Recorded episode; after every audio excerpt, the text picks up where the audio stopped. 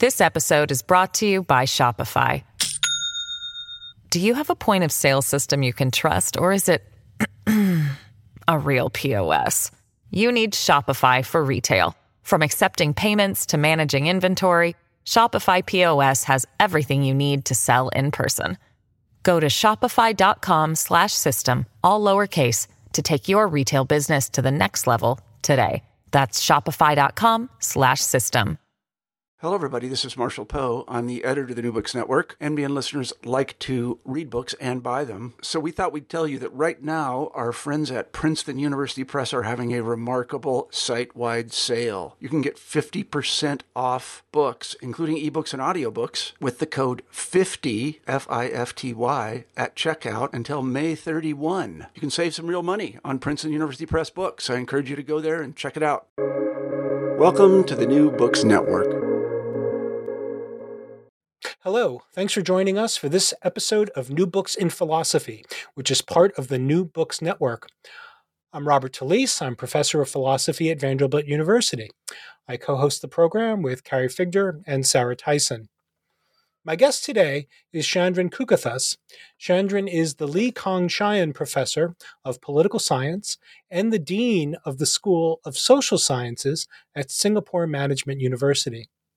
His research engages with central questions in social and political philosophy, including questions regarding toleration, multiculturalism, political authority, and social justice.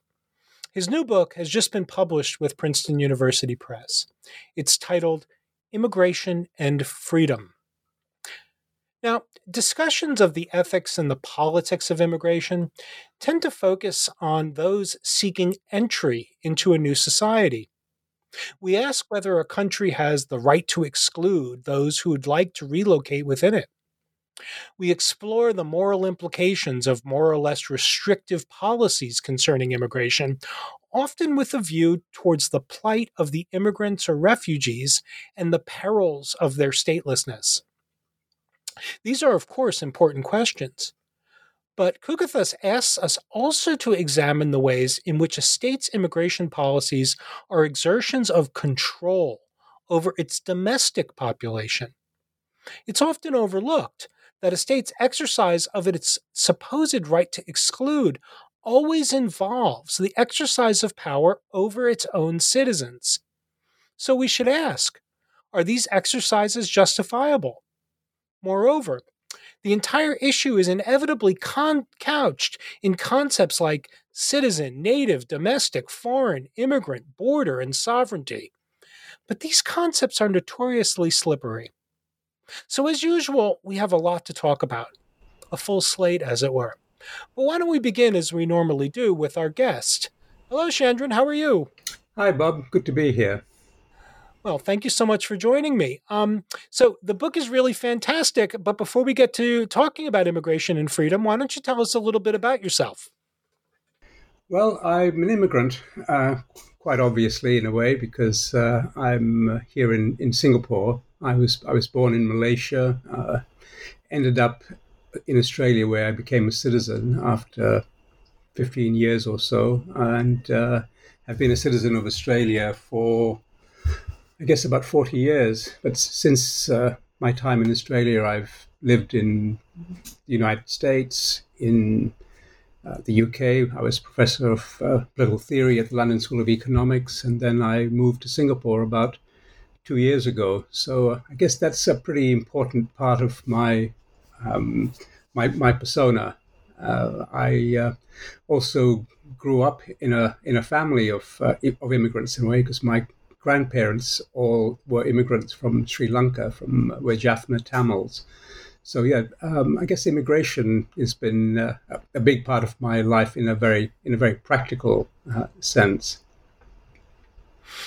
Fabulous. Um, and am I am I remembering correctly that when you your time in the states, you were in the the Midwest? Is that right? Uh, I was uh, in the West. I was ah, professor ah, right. of theory at the University of Utah, and uh, um, yeah, I've I've lived actually all around the uh, the US over the years because I've had various visiting fellowships to right. universities in in Indiana, in uh, in Ohio, in Virginia. Then I spent a lot of time traveling around, uh, teaching and lecturing in you know, different parts of uh, the world, including Vanderbilt, as you will recall. that's right. That's right. Um, so great. What, let's let's dig into the book, which um, you know I, I found a, a, real eye opener in lots of respects. But um, you know, I usually begin these interviews by um, asking a first question about the methodology or the you know the the the big picture that got the author into the topic. I'm going to sort of switch gears a little bit here. I want to begin with the end of the book, if that's okay. Um, so I found your epilogue, um, you know, kind of moving. um, and so it was both a way I thought that it set up all of the philosophical issues um, in a really vivid way. Um, but then it also, I thought, um, sort of encapsulated um, some of the conclusions that that you draw. So, um, you know, the epilogue is uh, a, a, a, a, short reflection, as it were, on. Um, it's an it's it's asking us to imagine um, what it would be like if one needed a visa to fall in love. Um, can you tell us a little bit about that? Yes, uh, it's a it's a poem that I I wrote um, in a in a period just after I had applied for permanent residence in the UK, I had been there for five years as professor of political theory, and uh, I'd been there on what was then called a work permit. That category no longer exists. But the UK had just brought in a requirement that anyone seeking permanent residence or citizenship take a life in the UK test this was a series of questions that you that you had to to answer. They supply you with a little booklet, and essentially you've got to memorize the the answers to this. Now the questions were, in a sense, uh, a little bizarre because although there were some obvious questions that might be asked about um, the United Kingdom to see whether you knew something about life there, what kind of political system it had, um, something a little, a little, bit about its history, perhaps. Um, but this was full of questions about things like the sociology of the United Kingdom, questions like uh, what proportion of the country is made up of this ethnic group, or questions like um, what time this what time of year does the school year begin in Northern Ireland um, what time does, does, the school year begin in Scotland? There, there were all kinds of very, very bizarre questions that you had to answer in order to become eligible, um, if you passed the test, for permanent residence, or as it was called there, uh, indefinite leave to remain in the UK. I was very struck by this. Um, shortly after I'd taken the test, um, a friend of mine who'd been in the UK for more than 10 years was applying for permanent residence herself, and she was stuck out in uh, the United States, unable to return, um, and just waiting for uh, authorization. And uh, uh, it just struck me at that time that this was really kind of bizarre that you know she was stuck out there, and I'd just taken this this test. So um, that that's when I when I wrote the poem, and uh, over the years uh, that followed, I shared it with a few people who who commented on it and said things like, "Well, you know, you should really say something, for example, about uh, the legal aspects uh, of this." So uh, you know, I, I tinkered with it uh, over a over a few years, and someone then said to me, actually, a colleague in in London said you know, you should really, you know, put this in your book. And I, I ummed and ahed about it for a while because it's obviously not usual to begin or end uh, a, work of philosophy with a piece of poetry, especially you know, one's own poetry. But I just thought, okay, I'll try it, and Princeton were fine.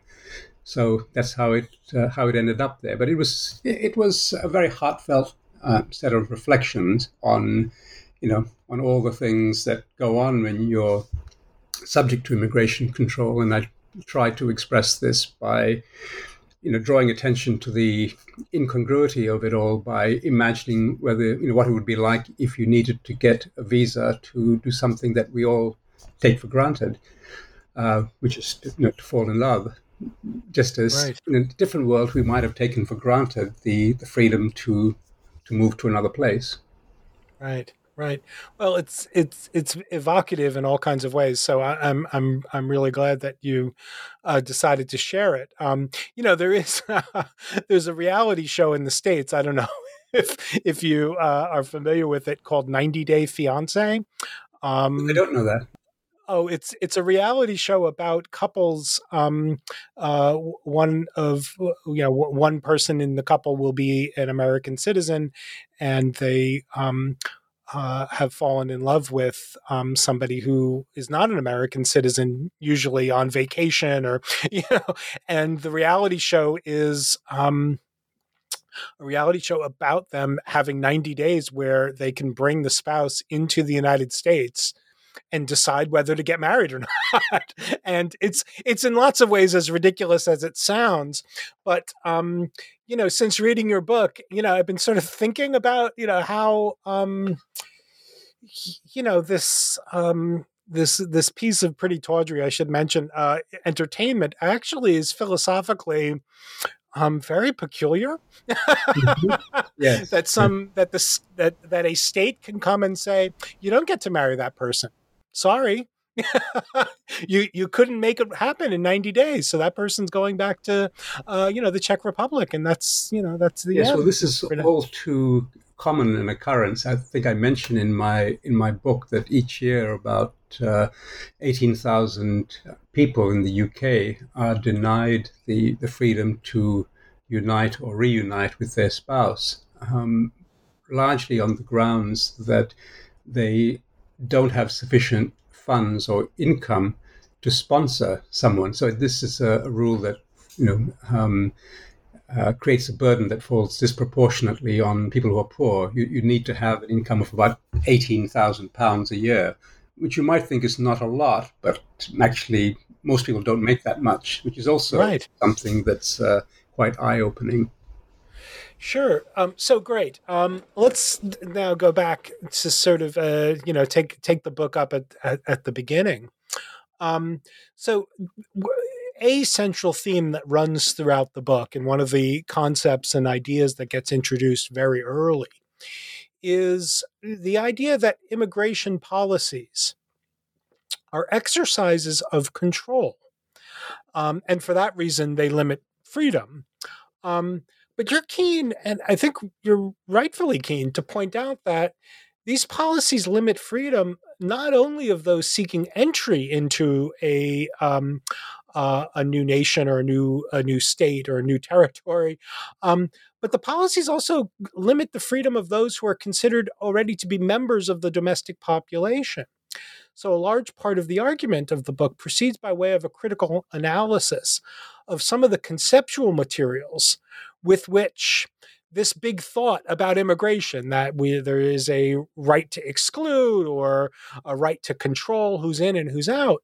Um, so the argument is really these conceptual materials are not as sturdy as the way we um, deploy them might suggest. So why don't we begin there with um, uh, the idea uh, of things like the idea of an immigrant or the concept of a border. Uh, early in the book, you list, you know, uh, it's got to be more than 10 attempts to define what an immigrant is. Um, so, can you tell us a little bit about how things get complicated, uh, even at this sort of abstract conceptual level, so quickly? Yes. Um, well, the, the first in a way, most obvious thing uh, is that the the definition of immigrant is uh, is a tricky matter because an immigrant is not um, someone with a particular set of characteristics that one might identify. Being an immigrant is being someone who falls into a particular legal category, and uh, in different countries, the, the legal categories are identified differently. In fact, most countries don't have a definition of immigrant. In the UK, for example, uh, in the law, there's only the category of persons with the right to remain or the right of abode uh, in the United Kingdom. So, an immigrant is something, or is a term that's often invoked, but there's no, no clear way of determining whether someone is an immigrant or not an immigrant. For, for example, the United Nations defines an immigrant as someone outside his or her country of nationality for uh, 12 months or longer. But you can immediately ask, well, why 12 months? And there's nothing special about 12 months. It's just an arbitrary stopping point. If you made it six months, then we'd have a lot more immigrants in the world. And if we made it six days, most tourists would be would be immigrants in one sense or another. But if you made it five years, uh, then there'd be many fewer people who'd be categorized as immigrants. I think most people think of an immigrant as someone who's actually um, you know, moving to, to settle in, in a country. But when it comes to immigration control, it's something that um, affects people who move, you know, more more generally. And so the law tries to um, to categorize people in, in, order to establish their their their rights of uh, of movement. But in a way, the, the reason why there is this sort of control is that there's a concern to protect the interests of natives or nationals over the interests of uh, of immigrants. This is how the defense of such measures is usually couched. But here, the, the other side of the definitional problem is uh, the notion of a native or a national, because just as the, the definition of an immigrant is simply an arbitrary uh, matter, so is the definition of a native or a national, because this also turns out to be uh, a legal category, and states at various times have decided that some people are or are not uh, nationals.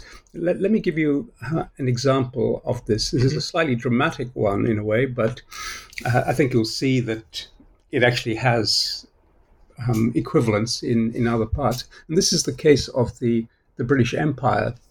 Mm-hmm. Now, by the end of the Second World War, um, Britain had an empire that encompassed um, more than 800 million people all around the world, people who were obliged to pay taxes, who were subject to um, military service in some cases, who um, were in various ways simply ruled by Britain.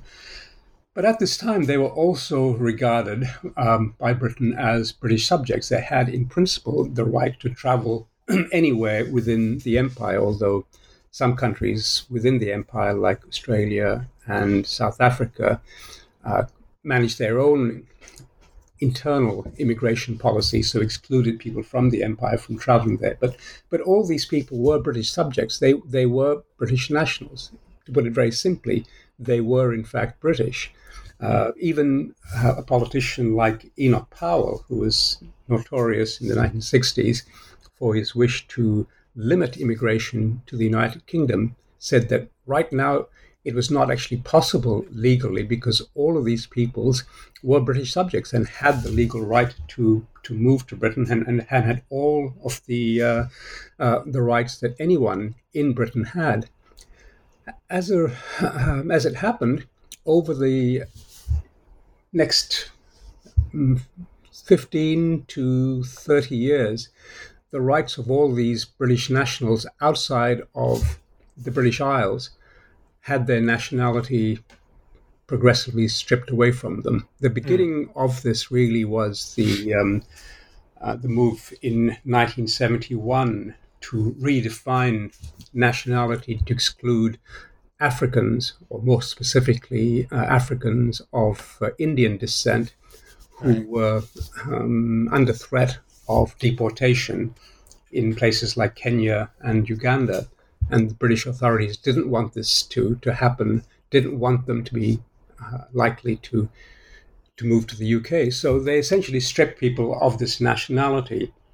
Uh, and this brings me to my more general point, really, that the the beginning of immigration control is in fact classification. You classify people as immigrants or nationals.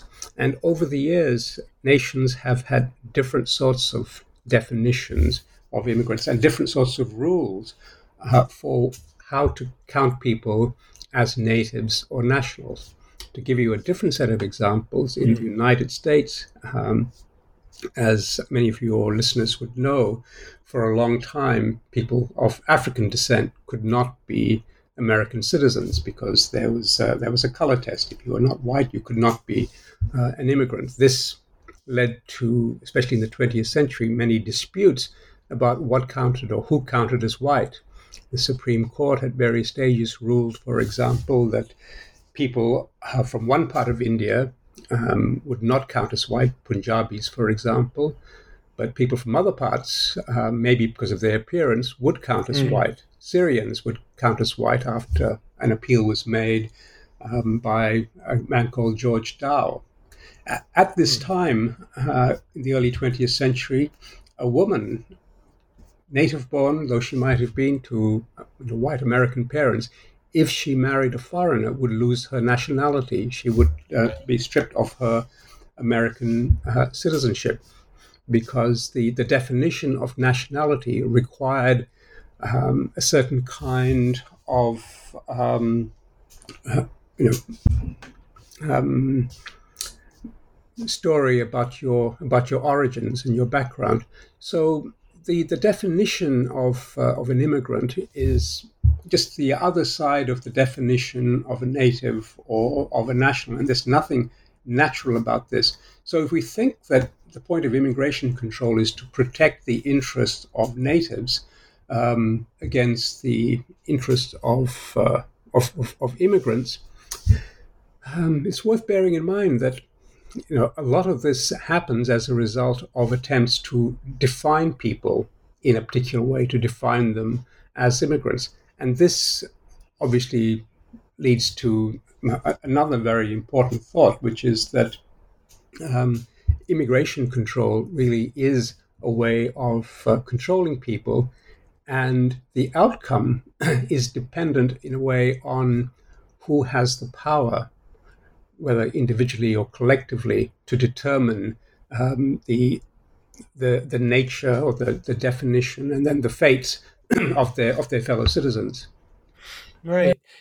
So, can I just ask a quick question, which is um, sort of about international issues? So, if not only um, are these concepts sort of slippery and um, you know they're not tracking natural you know natural kinds they're not cutting nature at its joints as it were um, but if there's also sort of um, some disarray um, between different states in how to categorize people um, just this is just a sort of maybe just an empirical question. How easy is it to just be stateless because you know you meet somebody's character you, you, meet some state's um, definition of what it is to be an immigrant and you don't meet the other state's definition of what it is to be a native um, well this obviously does happen um, around the world uh, to, to varying degrees there are people who are literally stateless. And, and this is um, obviously a very terrible position to be in because it means you're essentially deprived um, of all kinds of rights. In, in, Har- in Hannah Arendt's terms, you, you, don't have the right to have rights. And, um, you know, in a different era, that mightn't have been so so difficult because not having, um, you know, um, a state you can call yourself a member of did not necessarily preclude you from from moving, from traveling, from settling, and so on. But in the era of immigration control, which really is uh, something that has emerged with the development of the nation state and become strengthened uh, as the state has become more important, it's become less and less um, easy or even possible to do anything without state membership. You can't move anywhere without papers or a passport. Um, and fortunately, there's a small number of people who are caught in this uh, situation. But you know, for those people, that's not a, a trivial matter. This episode is brought to you by Shopify. Do you have a point of sale system you can trust, or is it a real POS? You need Shopify for retail. From accepting payments to managing inventory. Shopify POS has everything you need to sell in person. Go to shopify.com slash system, all lowercase to take your retail business to the next level today. That's shopify.com slash system. Right. So, um, the next step of the argument then looks at the the idea of control and border control and controlling or securing the borders. Um, the idea uh, or the, the sort of thrust of the argument is that um, although it's it's common, especially these days in the states, to hear people talk about immigration policies as way of securing, uh, uh, protecting um, regions of physical space, right? Um, part of your argument is that um, these are actually ways of controlling people. They're not ways of, you know, they're not at least um, uh, uh, in the first instance sort of so focused on on physical um, locations because borders shift and change and are blurry and uh, and the rest. Um, as you aptly put it, you say it's difficult to control some people without controlling others. Uh, can you tell us more about that? Yes, it uh, it really struck me when I was teaching at the at the LSE, and uh, as immigration controls became stricter, as government started to uh, target various sorts of uh, categories of people who might they feared be violating immigration regulations, um, they started to make impositions upon us as academics to to make sure that the students that we'd had, um, particularly overseas students, were in fact properly monitored so that um, you know they weren't in some way in violation of their visa. Consequently, um, we were under pressure to you know um, do things like you know take attendance, uh, have students and overseas faculty report to the department, uh, and we had to report this to the Home Office to indicate that we were in fact ourselves um, being vigilant about immigration control. So this was you know costly both in uh, in resources um, and in and in time. Uh, and of course, it also put us in a certain amount of jeopardy because if we did not um, comply with this, then you know the LSE would be in danger of uh, losing. Um, something like its education license or its freedom to admit uh, other overseas students. Uh, and in some cases, universities were in fact uh, shut down because they hadn't been closely monitoring uh, their students. And um, what occurred to me then is that these controls actually were as much controls on us as they were on on students. And in fact, they, they fell most heavily on people within the society uh, rather than on those who were outside, because those who were refused permission to enter faced a, a one off uh, set of uh, restrictions and then had to go about their business, about their lives um, just outside of the UK. But for us, this meant continual monitoring and surveillance to make sure that we were, in fact, um, compliant. And it then dawned upon me that actually most of immigration control is not border control. It's not about trying to stop people crossing the border, although that's a part of it. Most of it is actually about trying to make sure that people who did cross the border didn't do things that the authorities didn't want them to do. Mostly, this was they didn't want them to enter the labor market. That is to say, they didn't want to take jobs. Um, they also didn't want them to do things like enroll in a college or uh, rent a home or open a bank account or stay longer than they, they wanted. Um, and immigration controls were, for the most part, attempts to limit uh, what these people did once they crossed the borders. Governments want people coming in as tourists and spending money, but they don't necessarily want them do it, doing anything else without uh, without permission. Uh, and in order to control this, it becomes almost impossible unless you control your own citizens and right. residents, because if you don't, they're very likely to trade with uh, you know outsiders, very likely to hire them or to enroll them in college or to rent them a property or to you know to fall in love with them and uh, and marry them. so all of these things have to be controlled if you're going to control immigration. Uh, and uh, you can't do this without controlling your own citizens because you know they're just all too likely to relate to people in very natural and uh, and human ways.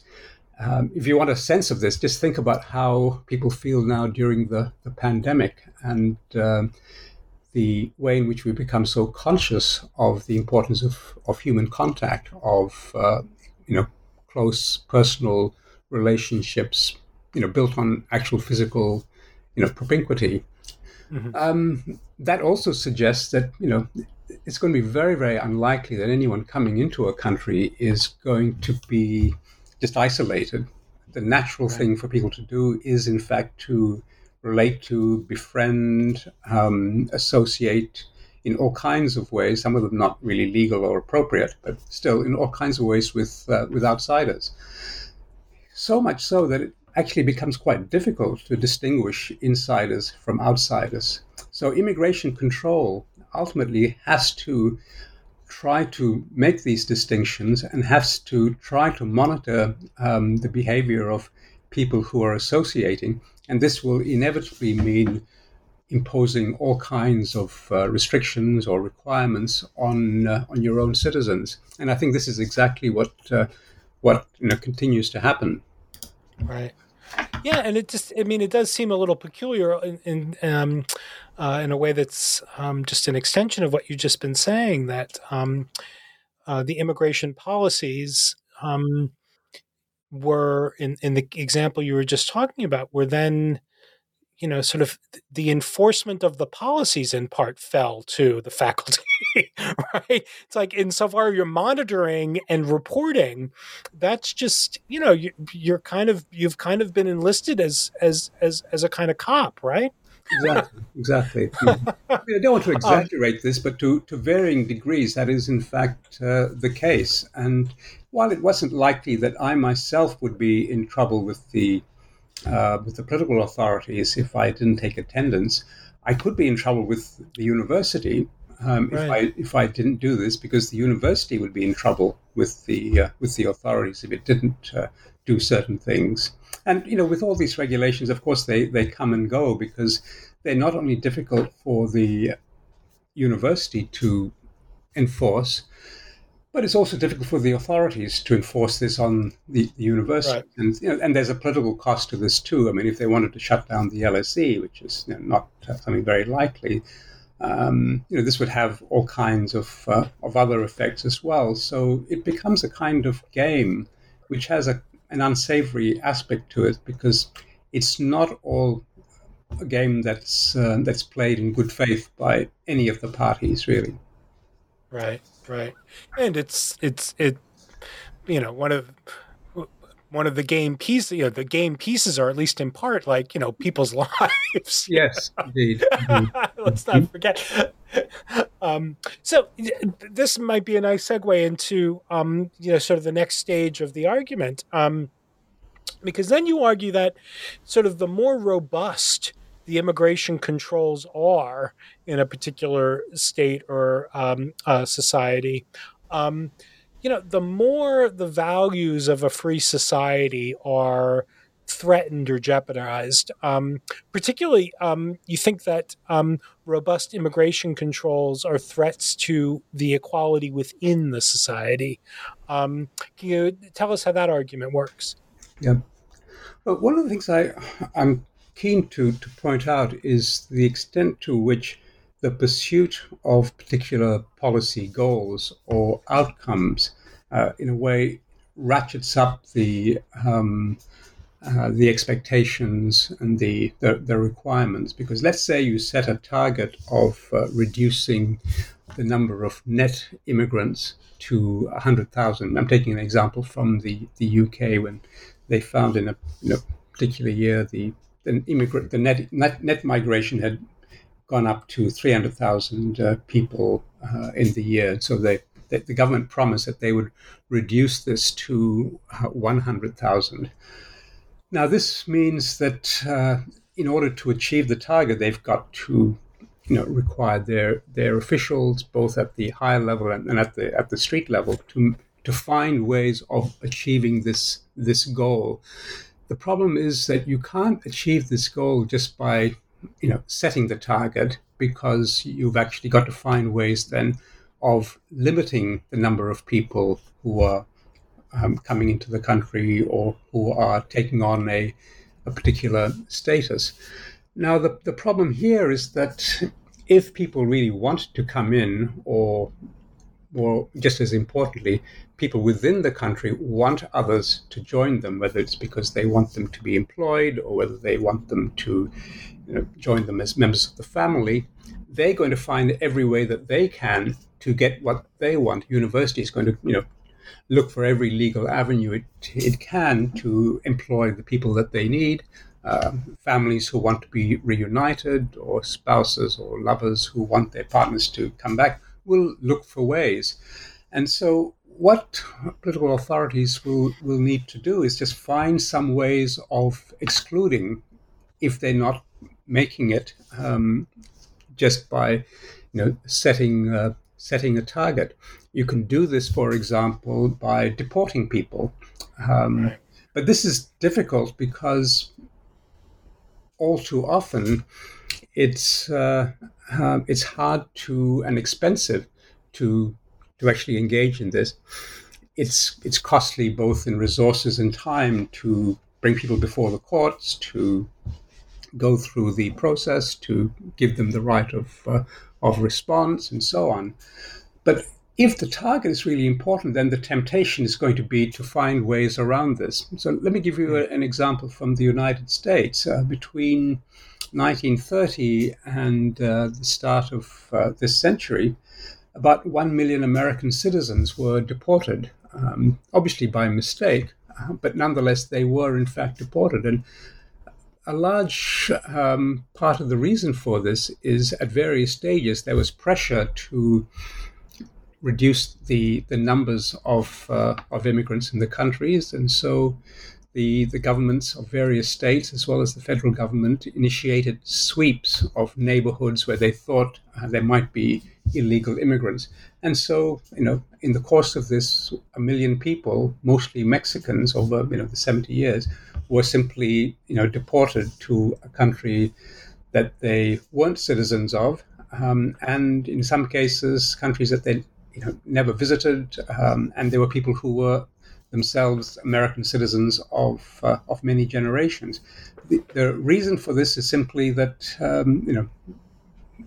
Often the authorities just assume that people living in a particular neighborhood who looked Mexican and who didn't have papers. And of course, if you're a citizen, why would you have anything to prove right. if you're just born there? So they would uh, they would be deported. Um, and that's a lot of people. I mean, if you think about uh, that, and this is, you know, when 2 billion people were deported overall, but a million of them were American citizens. And just by the way, this continues to happen even today. I mean, there are literally thousands of American citizens who are deported by their own government uh, every year. And the same happens in the UK and in Australia and uh, in other countries of, uh, of Europe. And it happens because it's costly to get the, um, um, you know, the, the categories and the identities right. And if you're under mm. pressure to meet targets, then you're going to find ways around this. I mean, if you think about the United States, it supposedly has about 12 million so called illegal immigrants it has the capacity using courts, the detention facilities, the police, and so on, to deport about 400,000 people a year. So that will take you 25 years to deport everyone if no one um, came in um, illegally. In order to you know, reach any kind of meaningful target, therefore, people are going to be tempted to go around the law. Now, right to go back to the to the start of your question, how does this bear on equality? Well, firstly, it means treating your citizens unequally. Most obviously, in the fact that people with a particular kind of appearance, or people without the appropriate uh, papers, or without the financial resources to resist um, these injustices, they will be the ones who are disproportionately affected by this imperative to uh, control immigration. So immigration control does fall disproportionately on a certain you know, set of categories of uh, uh, of citizens. So, right. in this way, it's something that really damages equality because, firstly, it treats people differently, depending mostly on their appearance or their wealth. And secondly, you know, it, it, violates what we would you know, regard as the, the rule of law because there's a temptation to get around the law in order to achieve, um, you know, to, to achieve particular ends. So that's the, the first way in which immigration control really um, really shapes people's lives in a way that, that violates equality. The other respect in which it, it violates uh, equality is that uh, immigration control ultimately um, is control exercised by governments or authorities which don't want to simply exclude everyone because all countries want immigrants for one reason or another. They want mm. they want people entering the labor market. They want people coming in when it's of value. Um, but once um, you know you do that and you realize that you still need people, you're going to then have to be selective. And immigration right. generally um, and immigration control tends to be selective. And all too often it ends up being selective on the basis of a range of uh, considerations. Sometimes it's, you know, it's skill, but also very often it turns out that uh, what becomes important is, you know, your your racial uh, or your ethnic or your religious uh, background. Right. And to the extent right. that this is the case, immigration control ends up essentially saying to some of the, uh, the citizens of the country, we're prepared to let people from these parts of the world, people uh, who are like some of us, but not allow people who are from other parts of the world, people who are like more like some of you. Um, and uh, you know, this is essentially what immigration control has been like for the entire history of uh, of immigration control. So it really means saying to um, your citizens, some of you are going to be treated in one way, and others of you are going to be treated differently. It's going to mean treating your citizens uh, unequally, and right. uh, and that I think is something that's very serious from the point of view of countries like ours, liberal democracies that value um, equality along uh, a number of different dimensions from um, ethnicity to um, to wealth and income. Um, so I think it's it's very important to to keep this in mind. Immigration control is not something that's just neutral. It, it never has been, and I think it it really never can be. Right, right. So very good. So um, now I suspect that um, some of our listeners will be familiar with a, a certain kind of um, ethical defense of immigration control, um, uh, a kind of defense that's rooted in a claim about the cultural integrity of the society. Um, the thought here is that immigration, uh, when it reaches a certain or surpasses a th- certain threshold, can dissolve the the shared culture of a society, its traditions, its language, um, so on and so forth, and um, the normative uh, claim is that societies have a, a kind of right to preserve themselves. Um, and this requires, uh, or this uh, in, uh, allows them or permits them uh, to um, uh, to control or to keep out outsiders. So the cultural integrity uh, uh, kind of argument provides the basis justifi- basic justification uh, for immigration controls. Um, so you find this argument unpersuasive. Uh, can you tell us why? Yeah, um, maybe the way to to start this is to reflect a, for a bit on the the very nature of the claim that's made, which is that we need to exclude people from our society because we want to protect our traditions or culture or, or way of life. And implicit in this uh, claim is that there is, in fact, a coherent we or our, and that the people making these claims are authoritative spokesmen for this and have um, both the right um, and the the understanding to to say, you know, who we are, what our culture is, and uh, who does or does not count as uh, a suitable person to join this particular collective. But but in reality, given that at you know at any time in countries like the United States or Australia or the UK, there are people who in fact want outsiders to join them, just as are those who want to exclude them. So the debate about whether to include or exclude on cultural or on other grounds is actually a debate among people within the society who have different views. That is to say, hmm. some people want outsiders to come in um, and don't think that this is a, a threat to our um, culture or way of life, and those who think that the outsiders shouldn't come in. So it's a conflict within the society. Now, what this illustrates immediately is that people within the society don't agree on a number of fundamental things. Firstly, they don't agree on whether or not people should be, or particular people should be allowed in or should be excluded. But they also don't, in fact, agree on the, the fundamental question of well, what is this society, this culture, this shared way of life? Because for some of them, it would be, you know, possibly even enhanced if we brought other people in um, whereas for some people, people coming in is uh, is a danger to something. So anyone making the claim that we need to do this for the purpose of uh, um, of cultural integrity or cultural protection is making a claim that is disagreed with by a significant uh, proportion of uh, you know of uh, of the citizenry. but the the other thing to to bear in mind then is that um, it does require those making this argument to say something about what that culture in question is. Now, there are two kinds of ways you might uh, approach this. One would be to say, well, you know, the, the, the, culture in question is a um, you know is a very specific understanding of how one how one should live. It may involve you know shared religious commitments. It may involve uh, shared beliefs on a whole range of uh, um, of uh, you know, of other ethical and uh, uh, normative matters and so on.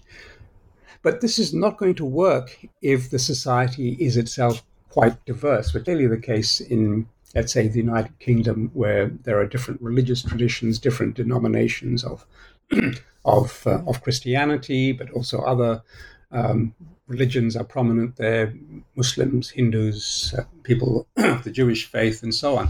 So you'd have to say something to the effect that there is a culture, despite the fact that there are there is so much diversity uh, within it. So it simply flies in the uh, in the face of reality to say we have, in fact, a, a thick and shared um, you know, set of cultural commitments.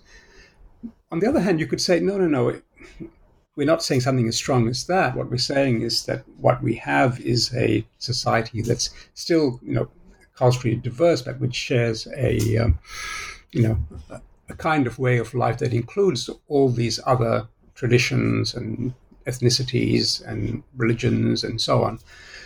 But if you do that, then it's very difficult to see how excluding people um, is going to um, be in any way necessary if outsiders themselves will simply be joining people um, who are themselves already diverse. So you're not going to change the, um, the, the, the character of the country. If you wanted to say it's going to change the the balance, well, it's hard to know what exactly is the the end game here because so many things could change the balance, including you know different rates of uh, uh, different rates of birth, um, people's tendency to want to themselves migrate to other parts of the world, um, people's inclination to, um, you know, um, welcome outsiders or intermarry.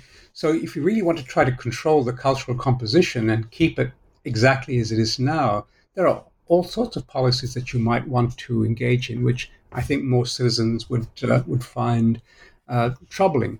So I think neither of these arguments really is uh, you know is sustainable, and attempting to control the the cultural shape of a society is uh, is a very very tricky matter. And of course, there is just the fact that over the um, you know the, the, decades and the centuries, societies change to, to varying degrees, not just because of migration, but because of uh, interaction in all kinds of other ways. I think one should pause to th- to, th- to consider the, the whole idea that you're going to try to control the cultural composition of a of of a society. Um, that is a you know a very substantial undertaking, and uh, it's not clear that anybody is going to succeed in this. The, the most you can do is you can have some kind of, uh, of short term effect, but in the long term, you're always going to be at the mercy of the, the preferences that people actually have. So I think mm. the, the cultural arguments in the end, for me, don't really stack up because, firstly, you, you can't actually achieve the, the goals in question.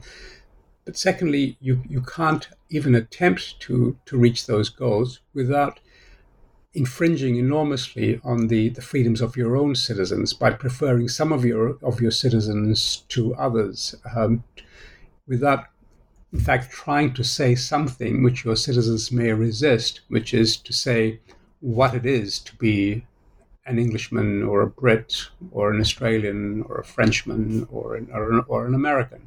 Um, right. People have very, very different views about what this is, what's what these categories are, what these things mean, and to try to to settle the issue, I think, is a very dangerous thing to do.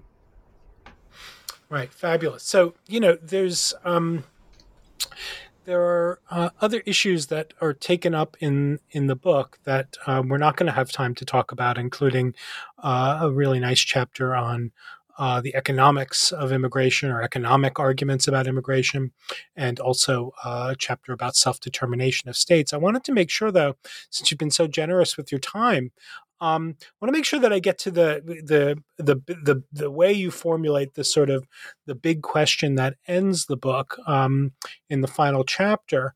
Um, where you say something like, look, so, you know, if the arguments go through of the book uh, have shown that immigration controls um, constrain freedom for, for everybody, not just for uh, would be immigrants, but for uh, uh, the, the, the, the, the, uh, the, the, the, home population. Um, and you say so it's still a question though why this should matter you know maybe on balance it's a uh, it's it's a kind of infringement of freedom that's that's worth it or that's justified um, and that we we shouldn't in the end maybe be so concerned about the ways in which immigration policies control us um, uh, so what's the answer? Why, why does this matter, or why should it matter to us that we're controlled by our country's uh, immigration policy? Yeah, I think this is a question that is surprisingly, I think, under discussed, not just with respect to to immigration or immigration control, but with respect to the to the question of uh, of freedom more more generally. Why should we care about whether we're free? Why should we care about whether we're controlled? And and in in this book, what I I do try to do is to suggest that one way to think about freedom is by thinking of it as not being controlled. Um, but then the, that then the obvious question is, as you've as you've noted, um, what's wrong with uh, with with being controlled? And indeed, one of the arguments I you know or the objections I persistently meet with is an argument which says Look, we're, we're controlled in so many ways. We're used to being regulated and to being monitored. We're used to standing in queue. We're used to having to um, apply for permission in uh, in all kinds of respects. This is just another way. Uh, why care about this? Uh, and ultimately, this means you know asking why would one care about freedom? And I think this is in some ways not an easy question to answer because not everybody actually cares about freedom, and certainly not everyone cares about it in the same way or to the same degree. Many people are willing to forsake some of their freedom, or maybe even a lot of it, for, for other ends. If you think about people who join the military, they subject hmm. themselves mm. to control by others. If you go into the priesthood, maybe become a um, become a, a monk, or if you join certain corporations, you you, you become limited in uh, in various ways. So, you know, people don't all um, value freedom completely and to the exclusion of all other values. But what I want to try to say here is that, um, firstly, very few people don't value it at all. Um, and for many people, it is, in fact, um, something that's very, very valuable. And I want to say that it's something that we should um, cherish maybe more than we're inclined to, whether it's in theory or sometimes in our conduct. So the question is, well, why should we we care about it?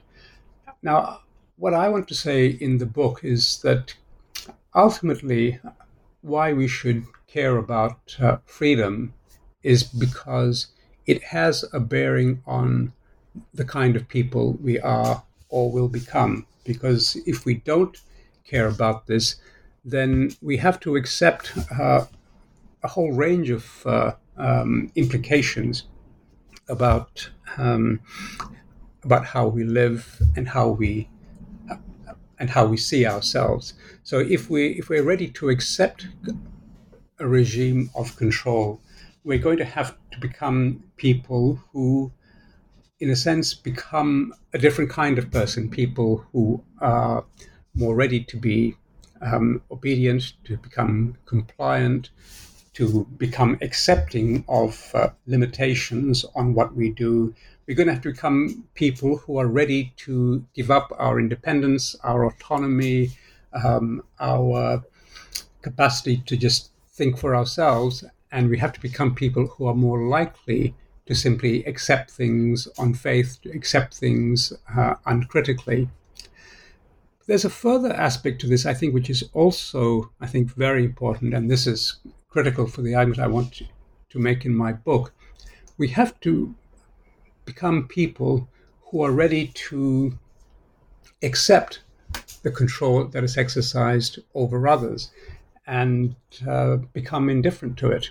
We have to become people who are willing to say about maybe even the most, you know, egregious abuses of other people that that's okay. And I think this kind of transformation of our of our consciousness is a very important implication of our readiness to accept control over ourselves. We then become ready to accept the various ways in which in which others are controlled. And if, I can give you a you know a more dramatic kind of example of this, in many societies we see uh, immigrants and notably refugees who are treated very, very poorly, uh, not just because they're excluded, but because they are uh, they are detained, they are put into uh, camps, they're subject to um, all kinds of uh, treatment, which we would ordinarily say amounts to a, a violation of human rights because it involves, you know, causing them to suffer in ways that we would consider intolerable if we were, in fact, ourselves subject to this, subject to both, uh, you know, uh, psychological distress and also physical distress. But over the years, you know, what governments have tried to do with respect to these sorts of cases is to assure the public that this is okay. You know, either these people are criminals or these people have just jumped the queue or um, you know, this is something you don't need to worry about because it's all taken care of. And as time goes on, we tend to become just used to this. We tend to say, well, okay, that's fine. If you know we, are ready to accept this um, kind of injustice because we ourselves um, have become, in a way, indifferent to, to freedom. Um, when you become indifferent to your own freedom, it becomes very difficult to then really care about the, the freedom of others. And what this means ultimately is we become a kind of society where all of these things become acceptable.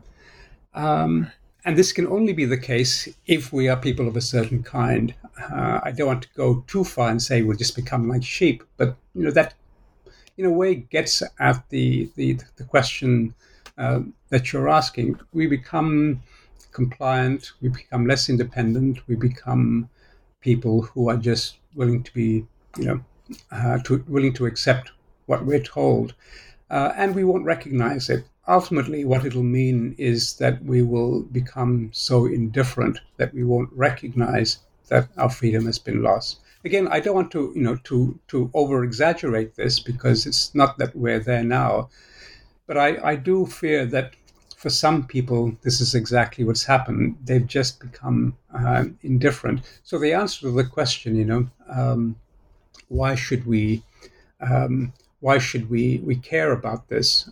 Why should we uh, worry? The the answer is. Uh, you will become a certain kind of uh, of person, and we will become a certain kind of society. And I want to say, is this really uh, is this really what you want? Is this really the kind of people that you um, or we want to be? Well, that is, I find a deeply um, compelling answer, um, especially um, given what seemed to be fairly, uh, I should, I don't know if I, it's right to call them popular, but fairly common attitudes in the States about um, uh, the ways in which over the past uh, couple years now, um, immigrants who've been detained and and um, I think the right word is captured um, have been treated, which uh, it seems as if um, uh, uh, there's a huge contingent uh, of American citizen that's okay with that kind of treatment of another uh, human being, even in the case of um, children uh, who can't by on anybody's account be you know sort of seen as the agent of uh, uh, th- that brought about their uh, their circumstance. So that's a uh, uh, at least in my book a very